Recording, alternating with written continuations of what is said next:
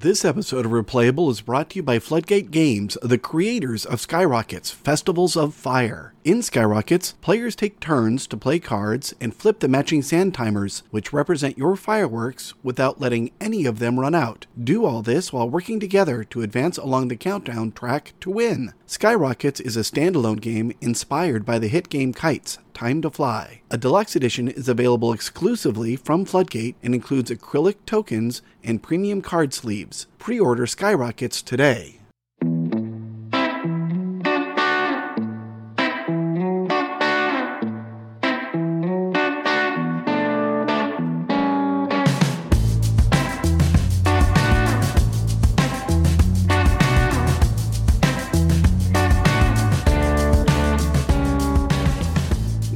Replayable, where we go into depth on our favorite tabletop games that keep us coming back again and again. I'm the start player, Todd, and today I'm joined by David and Paul. For our 22nd episode, we'll be discussing the modern classic Agricola. It was designed by Uwe Rosenberg and released by Lookout Games in 2007. Are you guys ready to reap what you have sown?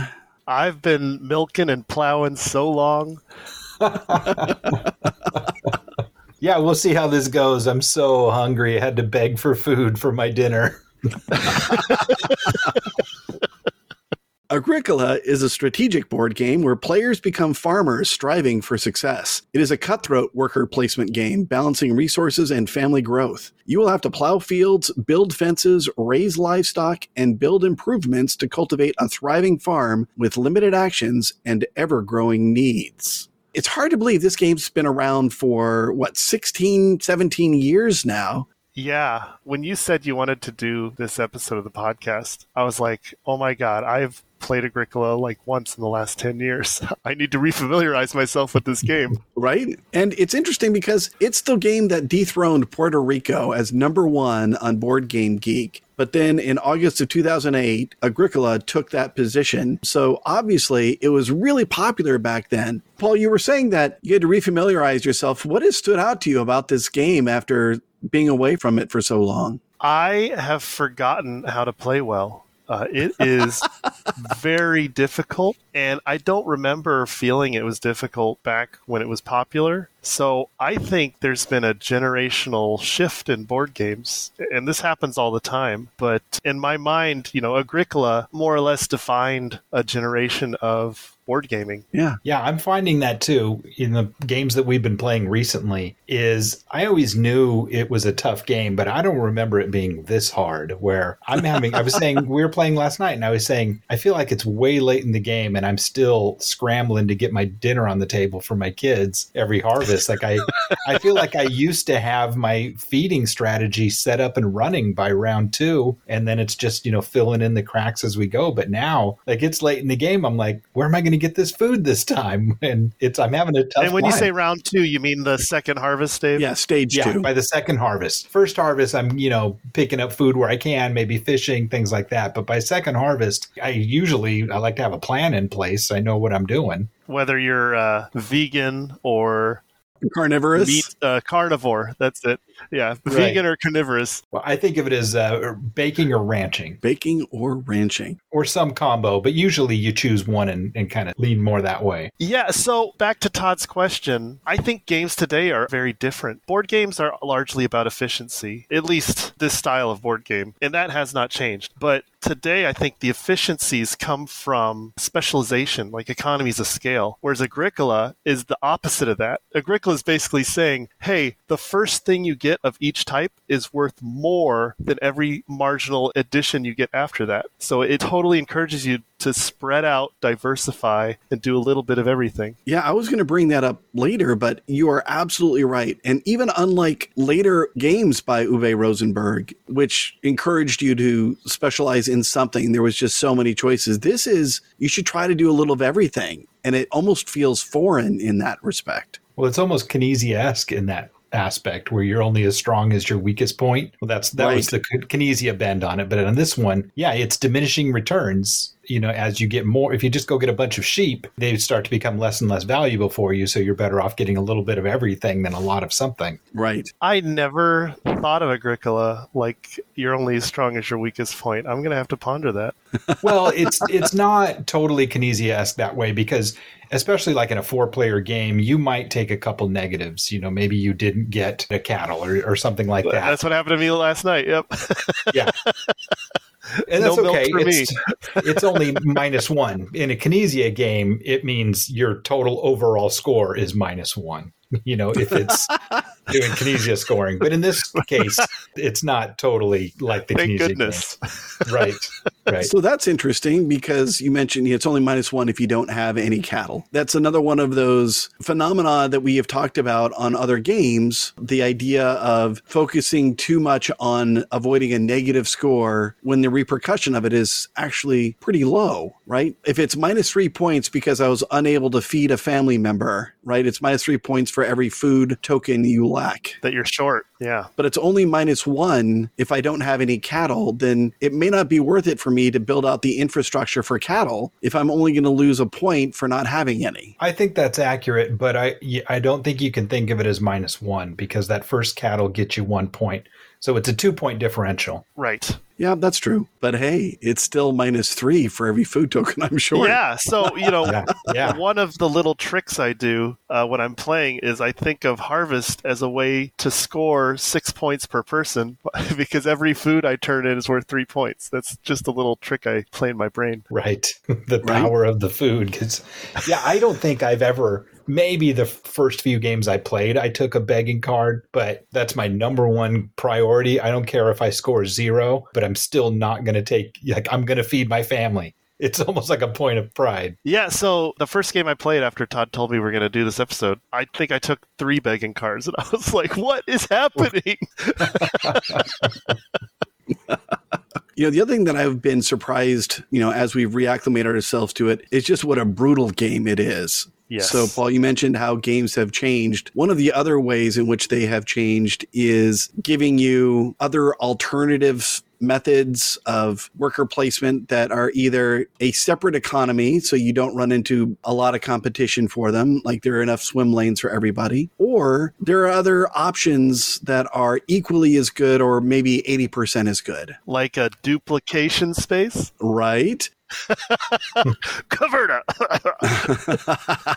in this game, when you need wood to build fences or build an extra room and someone swoops in and grabs it before you needed it, especially if you don't think that they needed it as badly, it's just like a kick in the teeth. And now you're sent scrambling. I had gotten unaccustomed to that level of conflict in a game, and it was actually refreshing. right. You know, I remember one of the very first articles, serious articles I read about board game strategy was about Agricola, and it was basically talking about how the game forces you to evaluate your opportunity cost every single turn. And not only that, but if you want to play well to win, you also have to evaluate every other player's opportunity cost to accurately evaluate your own. Yeah, absolutely. Todd and I, we were just talking about that. You were talking about clay in the game that we're playing now. Is you got to you have to weigh that out. I, I could take the five clay, or maybe I could get six clay, ne- clay next time, or maybe somebody else would just yoink that clay before I get it. Exactly. Even though it doesn't look like you may you guys may need it or be able to use it as well as I could right now, you may still get it just because it's a lot of clay and it's there now. Yeah, well, that was the game we played last night. We there was a spot with five clay in it. No, there were two spots with five clay in it, and I wanted to build an oven or whatever it is I was trying to do. So Paul took five clay, and then there was another spot with five clay. I thought, well, Paul's got five, Greg had four or five or whatever he had. They like they look like they had enough clay. So I went and did something else. The next turn, Paul took the other clay, so he's got ten clay. He's like built a throne of clay with that he just sat on and taunted me, and I didn't have an onion, and I had to feed my family mush. Well, I I saw that. I was like, I can renovate my house and then add on with a clay room. This is great. I know it was. you so guys are taking all the wood, so I'm going to take all the clay. That's that was my thinking. Well, I hope it worked out well for you because it really hurt. I think you won the game, so it, I think it worked out all right. Yeah. that idea of picking up, you know, or at least having the opportunity to get what you want. Let's talk about that first player dilemma. Is it worth taking a slightly lesser action in order to capture it? And how important is it for you to capture that first player and, and first opportunity to select on the next round? I prioritize start player when I see something that's going to be good next round, but nobody wants now. Like early in mm-hmm. the game, if somebody leaves the three wood, then I'll say, oh, start player means I can take it for six. Or like we're playing in a board game arena game right now, and there's one cattle sitting there, and we just finished a harvest, so whoever's going first has a shot to pick up two cows. Yeah, but the person with the start player doesn't have an empty pen to put them in, so that's going to be a problem for me. Oh yeah, I I really thought one of you guys was going to take start player. I haven't looked at the game, but I I, I assumed I would not be getting start player because of the two cattle. Well, you're not getting start player, but you might be getting the two cattle. Well, I'll have to evaluate my opportunity cost. at that time. exactly. That's the game, right? But I, I think going taking start player isn't a total usually a total suboptimal move. Like you have some minor improvements that you want to get out, and that spot is start player and minor improvement. So True. it's not just going to start player, which would feel like a complete loss of tempo. But yeah, getting into that position it sets you up. You know, that's an interesting point because in our game last night, I only took start player one time because I hated every single improvement in my hand. well, yeah. But you were going right after Greg, who was just super in love with start player, so he kept Yeah, snatching the- it back. So The left right binding in the game, like where you're Yeah. seated, can have a big effect on how well you do. right, So that's the other thing that I wanted to ask is especially in a three-player game, is it okay just to be in second place? hmm It's good enough. Yeah, I think it doesn't matter in three player. Four player is when you always want to be second. Right? right.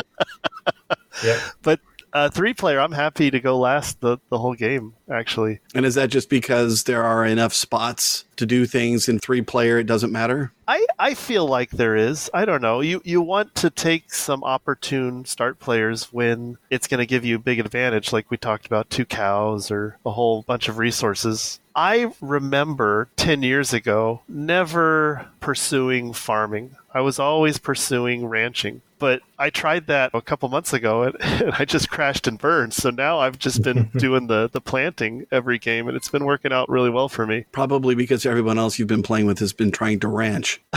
Yeah, it's a group thing, right? Let's talk about the importance of food longevity then, because either one of them, right? Whether you're talking about having enough animals that can breed or you've got enough fields sown that uh, you can have a surplus of produce that you can later resow and be able to harvest. Either one of those creates a food source that is going to last a while. What's the importance of that? How, how much did you prioritize coming up with a renewable food source or at least a refreshable one? Well, if you think of each food that you feed a person as being worth three points, I think it's priority number one. It's the whole reason I play is to find the food and find an efficient way to get the food, which baking bread is far and away the best way to generate food. But there's only one or possibly two ways to do that, depending on the number of players. So Right. you could get blocked every single time. Right? Well, that constant burden of feeding your family, I mean, that's to me the crux of the game. It's player versus player. I'm trying to beat you guys, but it's also player versus game, where the entire game I've got a hungry toddler tugging at my leg. You know, the whole time. It's like I'm, I'm trying to get things up and running, but we got to stop every once in a while. And like, I got to come up with this other econ, like work on this other food economy that I've got going your usually your cards, your your minor improvements and your occupations at the beginning of the game as you parse through those, those start to point you in the direction of how you're going to be doing this. If you've got the baker or if you've got what is it, the farmhand or who helps you build the fences or you've got cards that's going to help you focus on one or the other, that certainly helps. And then hopefully the other players will start to fall into line where not everybody's trying to do the same thing you're trying to do. And in that case, then maybe you'd better take that start player. Right? Yeah, that makes me think about how you have to do everything anyway. So what the cards are actually doing is they're they're saving you actions. Yes. Yes. Right. And there's another way to save actions. And that would be a very friendly, like collusive table where you just all plan out. Okay, nobody take the grove except uh, player one can take it on turn four, player two can take it on turn eight, and then player three can take it on turn twelve. And so everybody, if they collude, would maximize what they got. But that's not how we play. Who are you talking to? this is us. We don't do But- that. it, it just it makes me realize how deep and psychological the game is. It, you know, it, it, that's almost like a prisoner dilemma there, where do you cooperate or not? There's enough resources for all of us to build our farms and get everything we need if we all just do it in order, like Paul's saying, and play nice. Yeah, you everybody could like score sixty points if we all did that.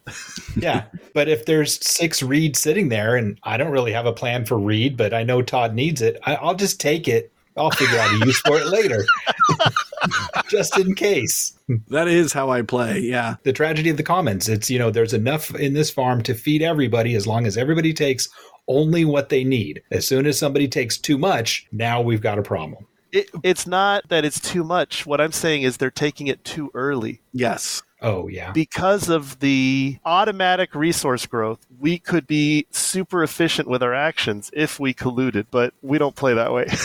But then someone goes and takes 10 clay. Mea culpa. Yeah. This game is supposed to be set in Central Europe in 1670. Let's assume living conditions weren't all that robust, and it's understandable why your priority is feeding. Is there a plot to this game? Does it generate a narrative? Do you feel like it does? They tell you right up front. I don't know when you were reading your intro in the beginning, did you talk about the subtitle? It's Agricola, the 17th century, not an easy time for farming. I did not know that. That's what it, I I that I saw it when I was reading the second edition rules, and I thought there's no way my first edition rules say that. So I went back and read it, and sure enough, it's there. It's not on the box, but it's on the rules. Okay. I, I'm looking at my box right now. Thank you. Yeah, not an easy time for farming. They told you. Up front, this is not an easy game. Although, I mean, it makes me wonder when was an easy time for farming. Like, wow, 14th century, that game's for beginners. right? I don't know. 21st century seems to be pretty darn good. You know, you've got automated driving combines, and you just sit back and you know watch your fields get plowed on your app. The time of the dwarves was an easy time. And if you don't have anything to do, just go adventuring, right? Exactly. So, of course, we're talking about Caverna, which is derived from this or re-implements Agricola. Do we want to spend any time talking about the similarities or the differences between yeah, the you two? know, I want to say that when Caverna came out, I hated it. I'm like, this is Agricola on training wheels. That's what I would tell people. it makes things too easy. There's always a backup every turn. You can't be blocked by your opponents. Not really. But today, I enjoy Caverna much more. Okay, that's pretty funny. And talking about things that have been released, I didn't realize this. I was reading an article and it said that over 1,000 cards have been released for this game oh my god. Amongst all of the different expansions. There's the extra decks, which can run anywhere from 80 to 160 cards, right around in that range. But there's also some, aren't there just over the years some, I don't know what you would call them, uh, Promos? bespoke decks or, well, decks that are specific to where you might have famous designers in the deck or famous celebrities from the board game world or something like that, where they're almost like novelty decks and not necessarily improvements on the game. There are novelty decks, and then even going back like 2008, they started releasing geography specific decks. Like there's Right. the O with an umlaut deck for Austria, or there's the CZ deck for the Czech Republic. And Right. they've just made lots of those that get you into the cultures that were specific to a region, which is pretty cool if you want to explore those. I seem to remember the Z deck was from when Z Man Games got the license to do the North American port of the game. So they then came the Z deck. Yes. Well, those cards you're talking about, Todd, I think they're the answer to the question you had about plot or narrative. The game without cards, I would say absolutely not. But once you introduce the cards, they have this resonance, as we talked about in the Dominion podcast, where you say, oh, yes, I recognize this object or this occupation, and that's awesome that it does this in the game, which aligns with how I would imagine it. But does it generate a lasting narrative? And I, I'm going to say this again because this is one of the honestly, this is one of the critiques that I have for the game. Mm-hmm. Is like when we're done, no one goes back and says, "Hey, remember that time I grew a carrot?" It's it's not a compelling event. No, uh, you know, there can be compelling events. Like, remember that time I built that six room mansion? But Right. those are few and far between. Right. I yeah, well that's because I think this game the destination's always the same. You always end up in the same place. M- maybe further down the street or you know not as far down the street as the last time, but you're always going to the same place. The really the story is how you got there. That I had this huge pig farm or I had uh, you know Yeah, I think the stories you tell after a game of Agricola are like, remember that time I screwed you over by taking the clay? hundred percent. Yes. Yep. Remember that time I made you go begging on the streets? That's the story Right. you tell. Right. Okay, I'll buy that. So then, Paul, you had mentioned there was someone who optimized the single player game by building or improving in an unusual way. Do you remember what that was? I did not find the article, but yes, th- this was, you know, 12 years ago or so. There was a challenge on if you pick a perfect hand of 14 cards and you play the solo game, what is the maximum possible score? Okay. And I don't remember the specifics, but I think somebody got over 100 points by basically almost filling their board with stone rooms. it, it was a palace that they built. Right? Okay, that's hilarious. But when we talk about upgrading, how important do you think it is to upgrading? Is it worth the time and effort to upgrade your house to clay and then to stone? I think it depends on the cards you get. If you have the occupation and the minor improvements that are going to make that easy, I, I think I feel like the last two times we played, Greg came up with the card that you can expand your house for only two of the resource or, or something like that. Yeah, I had that one. Two less than what you were supposed to pay. Yeah, so if you get a couple of those cards just right, and then maybe uh, the one that gives you stone or something like that, you may find yourself in a place where you just have a ton of stone, and it's very easy for you to do, you know to do that, or to decide do you build five rooms and then upgrade to stone, or do you build to stone and then start upgrading rooms of stone? And I think just the cards that you have dictate if you're going to go that direction because you are its opportunity cost. You're probably not going to get there and have a full complement of animals, vegetables, and grain. But you know, if you've got the cards to do it, it'll tell you. How, you know, that's how you got to get there. Yeah, the, the stone house is really hard. I always try to renovate to clay Okay. Yeah, because you, you're just turning zero points into three or four or five points. Right. well, but going to stone is turning three or four or five points into what six, eight, or ten points, right? Yes, but the stone is much more difficult to accumulate. Yeah, right. That's what I said. Unless you've got a card that's going to just put it in your lap, it's really hard to do. Right. Can we talk about the cards a little bit because Let's you, go. you make a list for our show notes of all the mechanisms in the game, which I, I think is funny that as the hobby grows, there's some interesting mechanisms in here. Like variable player powers. Why I don't know why Agricola says it has variable player powers. I don't have that expansion, or I'm not sure where that comes from. Well, it's probably your occupation and upgrade cards that you start with because that's unique to you. True. Yeah. Well, is it though? So that was the main thing I wanted to talk about is I think we got to talk about the cards. And in, in some ways, does Agricola have an Almond Ray problem? That all things being equal, the hand you're dealt is going to determine who wins the game. Yes, that's why most people prefer to draft the cards, right? Right. And we've been playing recently without drafting. Like last night we were playing, Greg just kept coming up with these amazing cards and Paul and I are like, "Where what is happening? Where are you getting these cards?" Like everything he plays is amazing. He did have to do some day labor because he was Yes. spending so many actions playing cards out of his hand. He did Yeah, not and his cards weren't feeding him. Right. Right. The first edition that I have, it gives you a few variants to kind of deal with that, like a draft. There's a mulligan variant. There's draw 10, discard 3, hmm things like that. The second edition, I was reading through the second edition rules a little bit closely. There's a an addendum booklet, and it has a bunch of variants for distributing the cards that are played by some other designers and kind of celebrities in in board gaming. So I saw one that looked great from Rudiger Dorn. It basically says, "Here's how Rudiger Dorn plays." So he had some options about how he does it, and so other designers are getting in the game, and that it seems like this is a little bit of a problem in a good game and it does need a solution and there's 10 solutions out there and i don't know if which one is the best at this point So you would call these solutions or maybe technicalities and not uh, house rules? i would call them well I, I would call them official variants Even the Rudiger Dorn, I guess it was a house rule. It's been upgraded.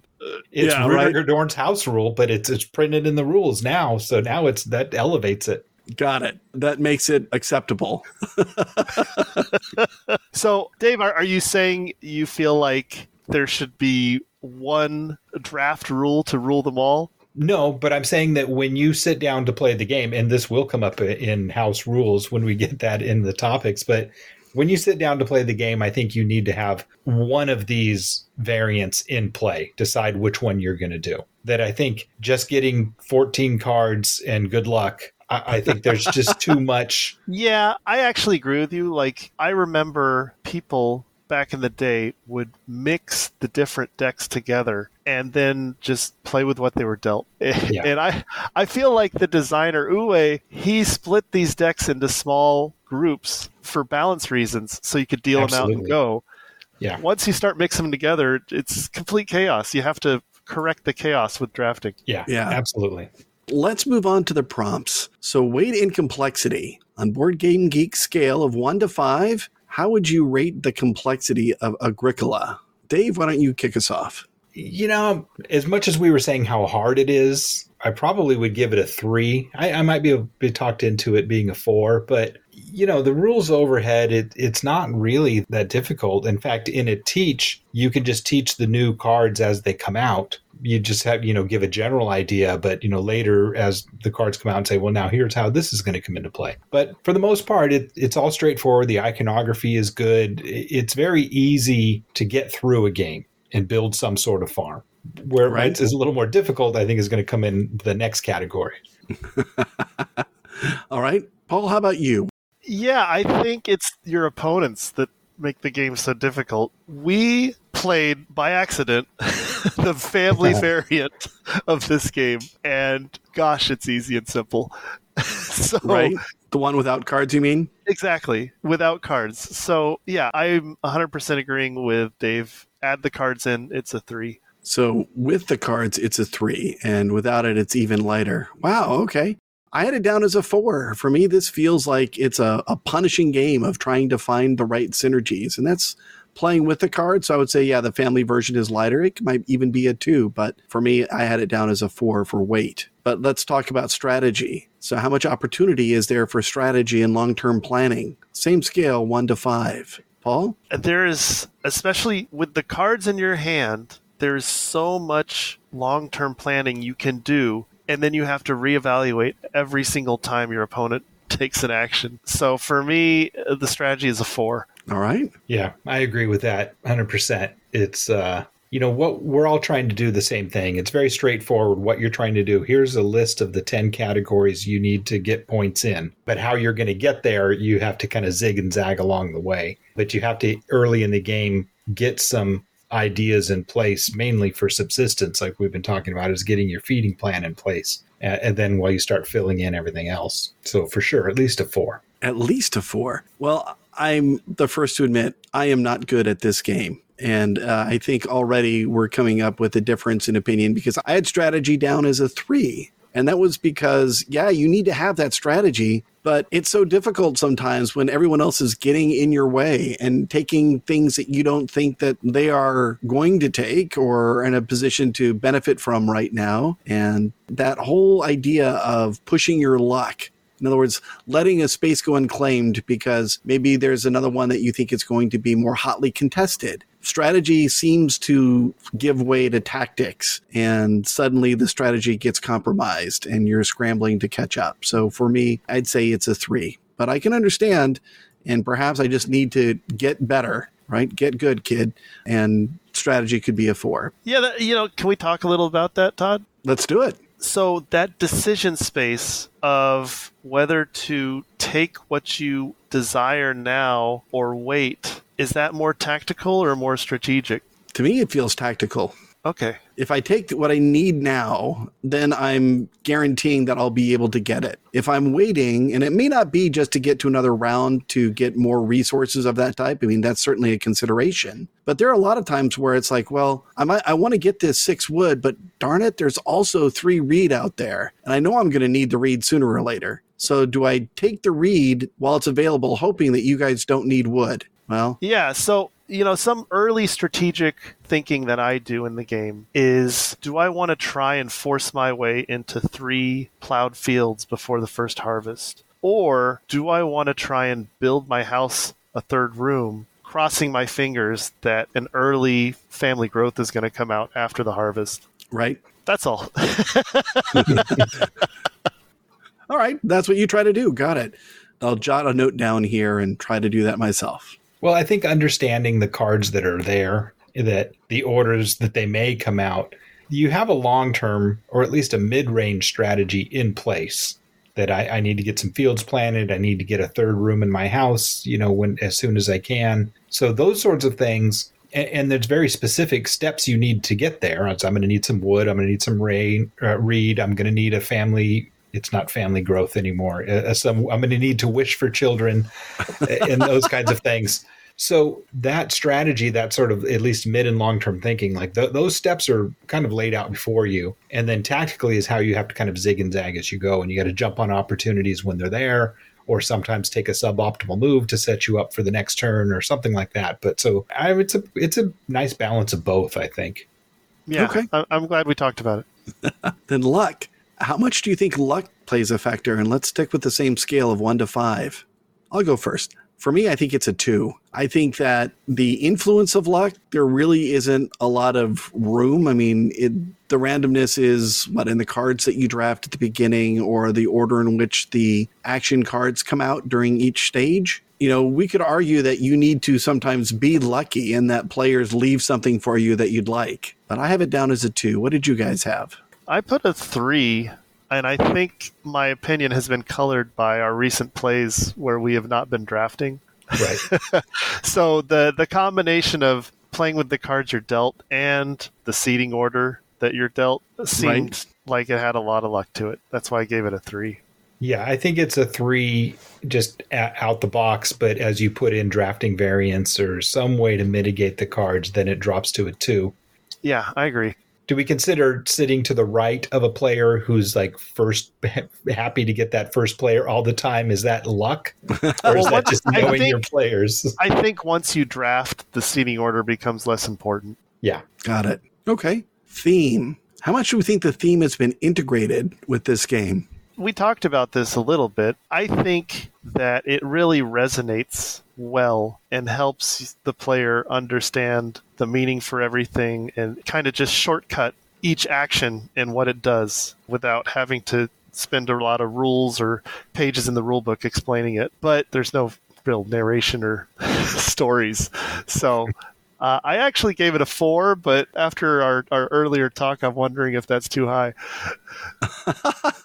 I don't know. I've got it as a five. I think it's a great theme. And anytime the theme is informing the mechanics of the game or the other way around, then that always bumps it up for me. Is that you know I'm I go I get a kid and the kid doesn't eat as much, and then now our family is growing, so we can do more work and getting some cows, getting some pigs. Like it, I think it all works together very well. And yeah, with the uh, mechanisms very well. That's that's so true, Dave. I mean, you're just reminding me of all the modern games we play where people are constantly asking, "What happens in this exact situation?" we're like, "Oh, let's look it up in the rulebook." Agricola doesn't have right. that. It's you you understand it out of the box. Yeah, you can keep a cow as a pet in your house, but not two. That's ridiculous. and if you can't, it'll wander off. I mean, that makes oh sense. Oh my gosh. It makes perfect sense. All right, so this past weekend we had a get together, and one of my best friends, after a few drinks, was talking about how he wants to get a house cow. I'm not kidding. Wait, is he an Agricola player? No, is this their no. He's like, look how cute this little cow is. It's just adorable. And I'm looking at it. It's a Highland cow. And I'm like, dude, these things get to be like 1,200 pounds. That's not a house pet. He's like, what? They Wait, don't aren't the stay this size? We're like, the- no, it doesn't stay a cute little calf. And no. I thought the Highland cows are the ones that stay small. I mean, we could look it up. We looked it up, and no, they get so anywhere from 1,000 to like 1,300 pounds. That's funny that you did that this weekend because I went to a birthday party and the parting gifts that all the people got was a little keychain with a Highland cow on it. Oh, well, there you go. What's with what's with that glitch in the Matrix? water. Highland It- cows. it's in the Yeah. water. My wife sent me a, a post about a Highland cow saying we need to get one for our backyard. oh, so they're What? a thing. Uh, They're a it- thing. It's in the water. I all right. I mean, you know how they have labradoodles and things like that? Maybe these are cow doodles. I, I have no idea. I don't know. anyway, Before we move on from Paul, now Paul, don't you have a story recently where your wife asked if you had a game about farming? Am I misremembering this? Yes, my wife is on a homesteading kick. And so she said, let's play Agricola. It's been forever since we played it. And And so she was So- looking for the theme. yeah, and we, we played it and we sat side by side and I said, okay, let's let's have a friendly game so we can both do well. And by the end she was like, I remember why I hate this game. and she's she said she hates it because it left her feeling unfulfilled. Like she made all these plans and the game ended before she could complete them. yep. Hmm. Well, you should remind her the 17th century, not an easy time for farming. So, Dave, I think your score of five on theme is funny because you have like the first version of the game that has like cubes, right? Uh, you mean the best version? Yeah. No, I didn't say that. I got the version, I think it was maybe the Z Man Games first edition, where the cubes had been replaced with discs. And I even went online, I found this sticker sheet I could print out that had the little icons of the resources. I got a whole punch that made, you know, that it was the right size. And I stickered all those discs. And then I hear that Lookout Games is releasing packs of veggie meeples and anime meeples. And this was like the first game that I actively tricked out, right? I went out of my way to get the extra Nice. goodies and shapes and everything like that. So it's absolutely a five with all that other stuff. I was surprised to hear you call it five with just cubes. That's that's hardcore, man. This is I, this is the first game I remember the term animeeples coming because before this we had meeples and we had cubes and discs and that was it. That that was a train. That was a vegetable. That was everything you could get a building. That's all you had cubes and discs. But I just love cubes. I find little cow shaped things and and sheep shaped things like super annoying. And there's some fall over, some stand up, and whatever. Just give me the black and the brown cube, and I'm That's happy. true. Cubes never fall over. I, right. Or they do all the time your and you sheep just is don't upside care. down. exactly, Todd. Yeah. But I I think I'm weird that way. People like animeeples. I get that, and it's just I was so happy when we pulled my game out recently, and I re- was reminded that I don't have little sheepies, and you know even my grain are little yellow discs. They're not shaped like grain or pumpkins or anything. Yeah, it was pathetic. Um, so, so what's your favorite player account? What's the game best played at? Uh, for me, it's four. I think four player is the cream of the crop. Yeah, I would agree with that. Yeah, me too. Except four's a little long, but I think that's the game kind of out on the autobahn at its best. Yep. Yeah, and it's it's not just because of the number of players, but it's for me, it's also the actions that are available at the start of the game, which differ for player count. And I think the suite of four player actions is the best. And it also gives you access to some of the best uh, occupation cards as well. Yeah. Well, that's because there's going to be more competition for spaces. So there needs to be more occupations that help you make up some tempos. So, least favorite player count. This game says it plays from one to five. Yes. The So- revised edition goes to five. Is that what The it is? revised edition goes to five, correct? So, what's your least favorite player count? Well, mine would be one or five. Uh, And you know, tough call there. I mean, if you've got five, just dust off El Grande and play that. Like, don't don't play Agricola at five. There's no need. and I'm not really interested in soloing it. Although this is one of the you know early games where you could play by yourself, uh, you know, solo a game, and that's kind of nostalgic for that. I've done that a few times, but I've at this point I've got plenty of other games I'd rather play at one. All right. I had two. I actually liked the solo game and I had played it a bit, although I seem to have forgotten everything I had once learned. For me, two player, you could play other games. I think when you get to three, it's not the zero sum problem of, okay, if I don't take it, you're going to. There's always that third person you have to think about. And I, I like adding that extra dynamicism to a game. Mm-hmm. Yeah, there's actually a two-player only Agricola variant. Right. Well, It's a standalone That's- game. a sta- standalone game. Thank you. For me, it was hard to pick my least favorite player count, but I, I'm gonna go with five-player. Okay. I can't stand the downtime. Yeah. Yep. That's a good call out. When when this game first came out, I played a ton of two player, and I, I like the two player. I think it's still good. It's just not as good as you know three, and definitely not as good as four. Two player, you're going to max out a bunch of categories. Um, Right. Mm, uh, you're not playing two-player right then. Uh, two-player is a knife fight where you lose all your teeth. It's it's brutal. if you seem want it to to- be. Yeah.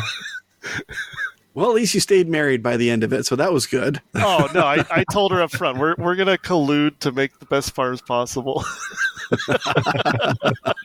So then what's the actual playing time? Boxes can lie, and this one says it's anywhere from 30 to 150, so half an hour to two and a half hours. What do you think? Well, so they're they're just doing the math out on 30 minutes per player. If they say 30 to 150. yes, that is So- what they're doing. Yeah, which is what I say.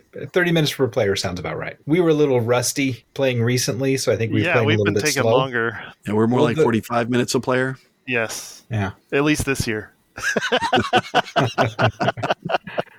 All right. Which edition is the best? When we talk about editions, let's open this up because there's obviously the original and the revised. They recently, or not recently, but they released a 15 year anniversary edition that's in this big hunkin' box in 2022. But you have to um, But buy then- the box separately.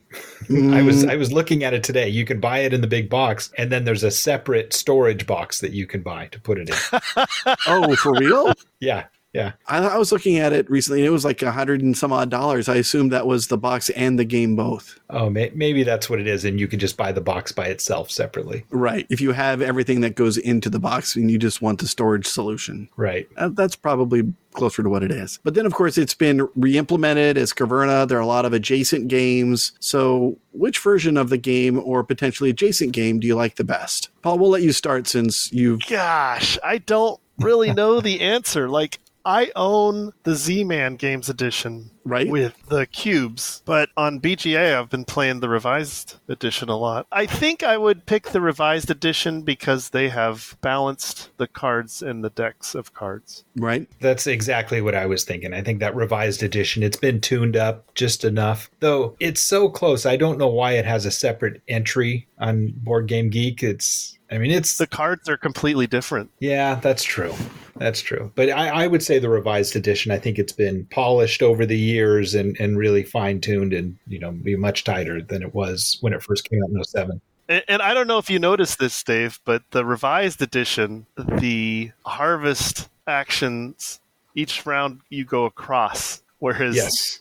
our editions you go from top to bottom. I don't know why they changed it like that. Yeah. That's been disorienting me actually a little bit, but I, I, I figured it out.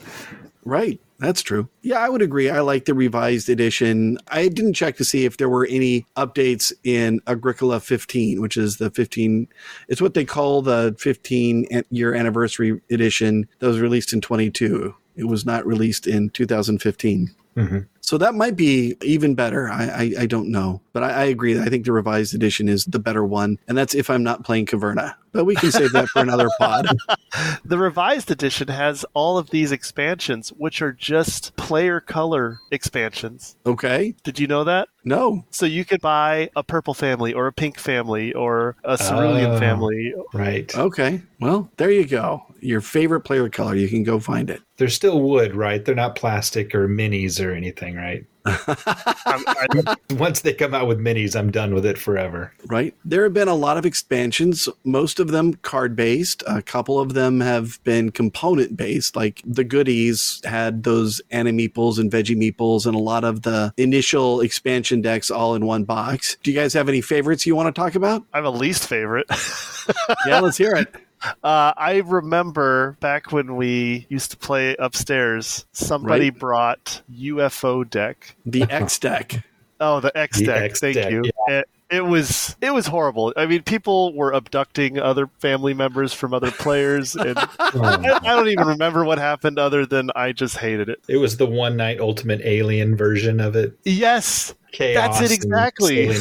Yeah. Yeah. No thanks. There is an expansion called Farmers of the Moor that adds in horses Oh, and peat. And peat. And exactly. illness. Yeah. Heat and illness. If you didn't have enough complexity to try to cram in there, you can add more. Yeah, I remember really liking that expansion, but I haven't played it in ten years. I wonder what your opinion of it would be now. I haven't played it, but I was reading through it, and to me, it just looks like more. Not to pun on the title, but it just Oh, I've been totally It- punning on that title. yeah, it just it looks like it's adding things to the game without adding anything to the game, as we always say with expansions. It just looks like more going on that I don't think that I really need. It's hard enough farming in the 17th century. Yep. My recollection is all it really did was dial up the weight and complexity. Hmm. Everything else stayed the same. All right. Most recognizable comparison. What's the highest ranking game that reminds you of Agricola? I'm really interested to hear your answers to this. I think Yeah, there's too. some opportunity for us to collide. Yeah, I can't not say Caverna. I just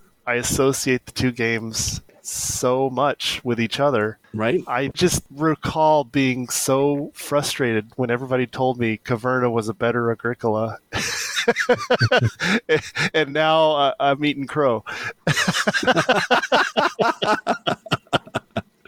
How about you, Dave? I'm going to go uh, off the deep end a little bit here, and I'm going to say 2018's Obsession, and Okay. it- which is a very different kind of game. But the cards in Obsession have a similar kind of feel when I'm going through, even though that's a deck builder. I'm going through my occupation and minor improvement cards when I'm planning out. I got to play this one before I play this one, and then I can play this one, and mapping that out as the hand management of it. So just planning my hand feels similar. And then um, there's some rounds where the stakes are a little different. You know, we've got a courtship versus a harvest or something like that. But you still, even though Obsession's a more of a deck building game, you still have to manage your workers, and they kind of go through this cycle before you can use them again. I think that's kind of interesting. So, I mean, it, it doesn't map directly, obviously, but there are some similar feels. I, I don't see it at all. but uh, I'll I'll bring Obsession so we can play again. Yeah. I think it's on the episode list. I'm going to go with a game that came out the year before. And I'll say that I came up with this independently, but then it's actually credited in the appendix by Uwe Rosenberg as being an inspiration for Agricola, and that's Caylus. And it was because in Caylus, those initial starting tiles and actually Mhm. what gets built afterwards, they're all worker placement spots, but the order they come out with in is going to be variable. And the actions you're going to be able to take will depend on which tiles the players have built along the way. And I really like that idea, but it, it hasn't been implemented too many times. And so I first saw that in Caylus, and like I said, Uwe Rosenberg took inspiration from that. And so I think that led to what we see today with the cards going down and those being the action spaces for your worker placement. Well, to be honest, Caylus was my first answer, but I saw your show notes. I saw you'd put Caylus in there, so I thought, well, I'll, I'll let Todd have Caylus. But went Did you really? find something else. Yeah, absolutely. Because of that, the building track where now there's more places we can go, and now better Yeah. stuff's coming that we can go, and the the board grows in front of us. So that's not in the show notes. You're now peeking in my prompts. I'm going to have to stop sharing those in the same folder. Well, that's what it was. I went to grab the prompts so to go through and fill. it. I'm like, wait, this one's already filled out. What Caylus? so I got rid of that and I got my generic ones. But that that does bring up a question. So you said Agricola dethroned Puerto Rico, but didn't Caylus ever hit number one? I remember the Caylus hype was No, off I don't the think charts. so. Power Grid Wow. did, but uh, not Caylus. Okay. You know, you could have taken my backup game for that because that was also in there. That was Russian Railroads. And Oh for, yeah, I thought about yeah. that. for much of the same reason, in that you have that one worker that's a, a dynamically changing worker placement spot until they get hired, and then it becomes your personal spot that you have. And that's, Yeah. like I said, that idea hasn't been implemented too many times, I don't think. I, I actually really enjoy that dynamic worker placement spot. So, less recognizable comparison. What did you guys have for that? This was very difficult. So I'm just gonna call out uh, one of my favorite underrated worker placement games, which is Tribune. The full title is Tribune Primus Inter Pares. Yep, I looked at that one too. It's a worker placement game where you're collecting cards that represent factions as well as other resources, and then you can use those cards to try and gain control of a faction, and you're basically vying with everyone else to meet the victory condition, which there, there's some variance in the game, but usually it is to take over a certain number of factions and say, I control Rome, basically. right? yeah. All right. Dave, what did you have? I'm at a loss. I don't really have a solid answer. I mean, what I put it, it does not match at all. But I, I'm I'm going to say Space Station Phoenix, in the sense Okay. that you're you're placing workers. It has this concept that I think we're seeing more and more recently of, of like the harvest. I forget what it's called in Space Station Phoenix. It's like the income phase or something like Right. that. And, and lately, or, or like the festival with Anno 1800. And lately, when we see these, it's interesting because they're elective. It's like if Caylus had an elective festival time, we're like, or I'm going to harvest my stuff now so I can get all my workers back. And Obsession has that too. yeah, right. Also, we see it as coffee break in Ark Nova, which is not elective, but um, so that is a thing. I feel like I don't remember seeing it before Agricola, but I feel like we're seeing it more and more now. These little soft resets as the game goes on. Right? But I, I don't feel strong about the answer. But I'm going to say Space Station Phoenix. Just a chance to talk about it. It's a great game. There you go. Totally legit. I like that one. I had Fields of Green. So it's farming, it's engine building, it, but it's not worker placement. You are laying out your tableau and where you put things matter as you are building out and creating synergies between cards and, hey, farms and Vegemeeples. So it, it even tactily feels like a superior version of Agricola over cubes. Ooh. So, Dave, it's time for your favorite prompt house rules. Well, for house rules, I like I said earlier, my house rule is use one of the drafting variants. Those are Yeah. official variants. Not really a house rule, but the house rule is use a variant. Yeah, fair. Paul, did you have anything to add on that one? Um, no, I, I don't have any house rules for Agricola. Okay. So if this game is being played at game night, what do you want to play afterwards? What's the best double feature game that goes along with it? Well, we played the other night or last night, and uh, we had a little chaser with it, which I thought I feel like a nice light filler goes well after this. We played a couple games of Can't Stop, and that was kind of a, you know, it's more of a fun game. Uh, well, depending on how it goes for you, it's not always fun, I guess, but it's, it's kind of a fun game, which is a good one, kind of after a, a hard fought brain burner. And then after that, just I, I say keep keep it Uwe and just how about some Bonanza? Oh, there you go. You know Okay. that I, my favorite quote from that Can't Stop game was when Dave said, "Would you rather be last in Can't Stop or last in Agricola?" well, that's because I I just got my butt kicked in Agricola, but I one can't stop. And then Greg was saying I'm last, and like, well, yeah, but being last and can't stop is like, yeah, the dice didn't go your way, big deal. Being last in Agricola means that you just got destroyed. I went with a game that is by a designer you've already mentioned, Dave, and that's Rudiger Dorn. So he has a game out there called My Farm Shop. So it's more farming. This is a lighter weight game. It even has the same idea of variable action spaces, but this one is so much lighter, and action spaces get determined by rolling dice. And I think you, you roll three, you pick two, and whatever they add up to be, it's going to be the the action that you take, and then you get to use the action that's on your board, and then the other players are going to get a chance to use the actions on theirs. But it's much lighter weight, same theme, and uh, great designer. For whatever reason, this game just kind of slipped under the radar in 2020 and didn't get any buzz, but it's it's a good one. I didn't know about that. I love Rudiger Dorn. I'd love to play it. All right, we will make that happen. Maybe we'll play it after Agricola. what What was the name again? My Farm Shop. Oh, yeah, doesn't ring a bell. Yeah, so for me, if if we're gonna play one game from Uwe, why not play more than one? And my favorite game of his at the same player count as Agricola is Nusfjord, Okay. which is about a, a fishing village. And it has a harvest, but instead of harvesting grain and breeding cattle, you're just going fishing. Okay. It takes about half the time as Yeah. Agricola. All right. That's another great selection. I like that one too. We've played that one before two player, and mm-hmm. it's even good as a two player game. What feature of the game still stands out to you? What's aged well about Agricola? Uh, we already talked about this, and I'm surprised at how it encourages diversity. I don't see that. I can't think of another game that really does that as well as Agricola. And by diversity, you just mean all the different actions that you can take. And D- diversification, sorry. right, got it. because you're getting diminishing returns on the things. It's it's better to do a little bit of everything than a lot of something. And but yeah, yeah, and I, I can't think of another game that does that. No, most games these days you can like, well, I'm I'm just going to forget about this portion over here and really focus on this, and you know, get a high enough score to overcome what I'm missing over there. Okay. I agree. That is a component of this game. Absolutely. Dave, what did you have? Uh, for me, it's the feeding. I, I really like that pressure that like the tax collector shows up every once in a while in the game and says, "Pay up," and Right. you just that's always in the back of your mind that here it comes. I gotta do. It's like the second economy that I have to manage to keep those plates spinning while I'm trying to accomplish the other things I'm trying to accomplish. Okay.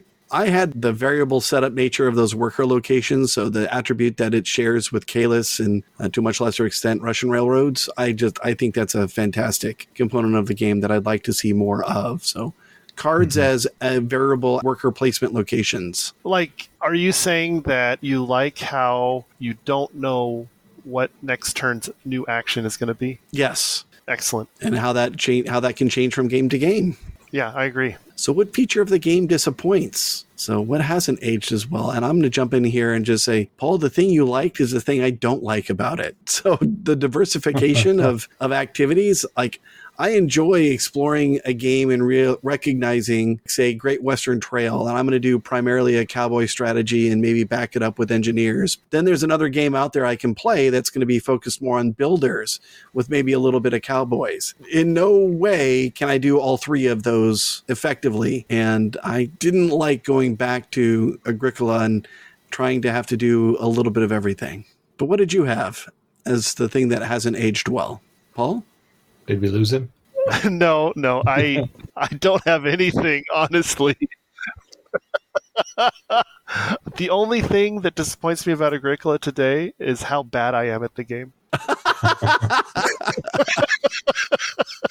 That's almost exactly my answer. It's, I mean, it's more my own shortcomings, but if you can't get your engine off the ground, it's a very frustrating experience. It's very punishing. It is. But then again, we love that in games. I mean, Age of Steam or Princes of Florence, so you can paint yourself out of the game in the first two turns, and you know Right. that's it. You're not coming back. So we like that sort of thing. But when you get yourself in a position in this game where you're living paycheck to paycheck and you're just begging for the sweet release of death, you know, it, it can get very frustrating. Wow.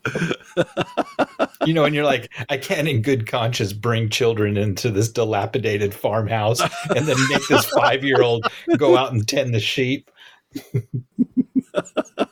That's true. That's very true, Dave. Did this game replace a previous one? For me, it did not. I recall that Agricola just created this new desire to play it. It was unlike anything before. At least that's what most people thought. Yeah, there definitely was so much buzz around this game. Yeah, it was literally it replaced because at the time I was playing a ton of Memoir 44 and 1960 The Making of the President. Like the, those two games were on constant replay. But then Agricola came out, that was all I played. So it literally replaced those games, but not because it was doing anything the same that those games do. It was just it was vying for all of my time. right? For me, it replaced Caylus. I know I've said it a couple of times already in other aspects, but I stopped playing Caylus when Agricola came out. And I'd like to go back and replay Caylus a couple of times. We seem to play it every five or six years, you know, break out a bottle of wine, play Caylus, but That's true. would like to revisit it. Caylus is in that same camp though, where I feel like I used to be good at it, but then when we play it now, like when did this game get so hard? Like I feel like I had a plan and I was building at the castle and it worked out well. And we play it now, I'm like, I can't get anything going. Like, why is this so hard for me? Right? I don't know. And yes, we used to be good at it. right. So has this game since been replaced? And if so, by what? Uh, we've already said it. Uh, Caverna replaced it for a lot of people. Yep, that's fair. Well, I'm I'm not really there with it. I, I only played Caverna once, and I, I didn't really like it, but maybe I didn't give it a fair shake. I didn't like in Caverna the sea of buildings that with just everything's available to you, and I actually like the way Agricola kind of metes those out to you. Like I only got to worry about these seven improvements and seven occupations in my hand, and Right. my memory of Caverna is just a table full of improvements. Like I got to read each and every one of these. I mean, with ten plays, maybe I would like it more, but it, I found the barrier of entry kind of tough, saying that just there's so much out there to kind of parse. Right. But that was years ago too. I'm a different gamer now, so I don't know. yeah, it, my answer was years ago. If if we're talking about today, if I'm going to play a worker placement game, I'm going to choose Great Western Trail or Dune Imperium. And that was my response. So it was not a it was not a specific title, but it was a game that's a combination deck builder worker placement game has captured my attention. So if I'm going to have Yes. a worker placement game, it's going to have a deck building aspect of it and it's going to be something like what you just said, right? It's going to be Great Western Trail, it's going to be Dune Imperium, it's going to be Lost Ruins of Arnak, something like that. That's exactly what I put. The card driven worker placement games. Yep. So then what music would you want to listen to while playing? And Dave, I'll let you kick this one off. Well, this one turned out to be a routine ground ball. You read me perfectly that you thought I was going to go to Vivaldi's Four Seasons, which Yep. I that's where I started. And then I listened, I had listened to it for a while. And there's a great version by a, a composer named Max Richter who like recomposed it. I listened to that. Yeah, this doesn't quite fit like I thought it would. You know, the spring you would think would fit with the farming. What I think fits very, very well is there is a masterpiece TV show called All Creatures Great and Small, which is what the title of the two player version of Agricola comes from All Creatures Big and Small. And Right. the soundtrack for that is by somebody named Alexandra Harwood. She has quite a few sound, or not, she has a few soundtracks, not not a lot, but they have that kind of dreamy, idyllic, kind of strolling through pastures feel. And, and I thought it fit perfectly. All right. I want to listen to that. Paul, did you have something? You know, based on the air quotes theme of 17th century farming, I will pick music by my favorite composer, Johann Sebastian Bach. Yep. Okay. I did something similar, right? I looked at the era that this was supposed to be set in, and you wind up with Baroque music, which falls in between, you know, Renaissance and classical. And I listened to a bunch of it, and it was actually a lot of fun to sample them. And I'll just pick one. I went with Concerto Grosso in G minor by Arcangelo Corelli. It had the right kind of somber tones, you know, no vocals. So one of the things that you run into with Baroque music is they were starting to experiment with opera. And so suddenly you just get, you know, big loud voices coming in, and that would be disconcerting during a game. But that's the one I picked. Awesome. And I, I look forward to listening to the soundtrack to what was it, Dave? All creatures great and small. Just think of the two player version of Yeah. Agricola based on the it's based on a book where the title comes from. right? So all creatures big and small. That also focuses on the the ranching aspect, right? I think it takes out the pl- the the plowing and harvesting. Yes, there's no cooking of animals. Gotcha. Yeah. Okay. So rating on BGG scale of one to ten now. What would you rate Agricola? My rating is eight. All right. I currently have it rated on Board Game Geek as a 9, but that's I put that rating in 15 years ago when I was just oh completely my in love with this game. I haven't updated it. So, uh, you know, now it's probably closer to a seven. I think if I got my sea legs back with another five to 10 plays, I, I could see it creeping back up to an eight. Right? It's funny. I'm right. I'm in that same boat there, Mr. Sea Legs. I want to like the game, right? And, and give it an eight. However, for me, it's an exercise in anxiety, right? that idea of, of clenching and waiting to see what you guys are going to take from me or if it's still going to, you know, if the spot I want is still going to be there. So And I don't like that feeling. That's a feature. So feature. it's a seven. That's a feature, not a bug. so, and I agree with you. If we played it more and, and I got my sea legs back, I could see it moving back up to an eight. But right now it's a seven. So is it replayable? And if so, how soon would you want to revisit this game? Paul? It is definitely replayable. However, you need to play a lot to get value from it. It's not the kind of game you can pull out once a year and have fun, in my opinion. totally agree. Absolutely. Yeah, play it five times this year or don't bother. Well, and play it five times in close proximity to each other and then take a break. Yeah. yeah. Five times before the next harvest, right? wow. See, the theme works. It does. we could call that our, our final harvest right there. Did you manage to save a carrot? I got a pet sheep. There you go. Or a Highland cow, apparently. This has been another one. It's really nice. We've done a couple of these podcasts where we dust off an old game, bring it back to the table, and get a bunch of plays in and just kind of refamiliarize with, like, wow, this. I missed this one. We haven't played this one in a while, so that's been one of the benefits here. I agree. It's been a lot of fun to refamiliarize ourselves with Agricola. Uh, I think I'm ready to set it back on the shelf for a little while, but not another 10 years. That, that was. I'm just getting my sea legs back. Let's let's play Monday. All right, let's do it. I'll bring my version and we can play with uh, all the fun components. or do we need to start working on something else? Are you going to tease what's coming up next? You know, I don't even know what I've got set up. I think I think it's more animals for us next, isn't it? I, I think so. Yeah. You could do, but I, I don't know. That was the tease. So now edit, Yes. edit, edit. right. right. All right, guys. Hey, thanks for staying up late tonight. I appreciate you being available. Have a good evening. Okay. Good night, guys. Thank you for listening to Replayable. Support for our podcast comes from listeners like you. You can find us online at replayable.fm, on Twitter as replayableFM, and on Instagram as replayablefm. You can also join our team at patreon.com slash replayable. Thank you for your support. We welcome your feedback, which is the only way that we are going to get better. You can get in touch with us via email at feedback at replayable.fm. And if you're interested in sponsoring us, then please contact us at sponsors at replayable.fm.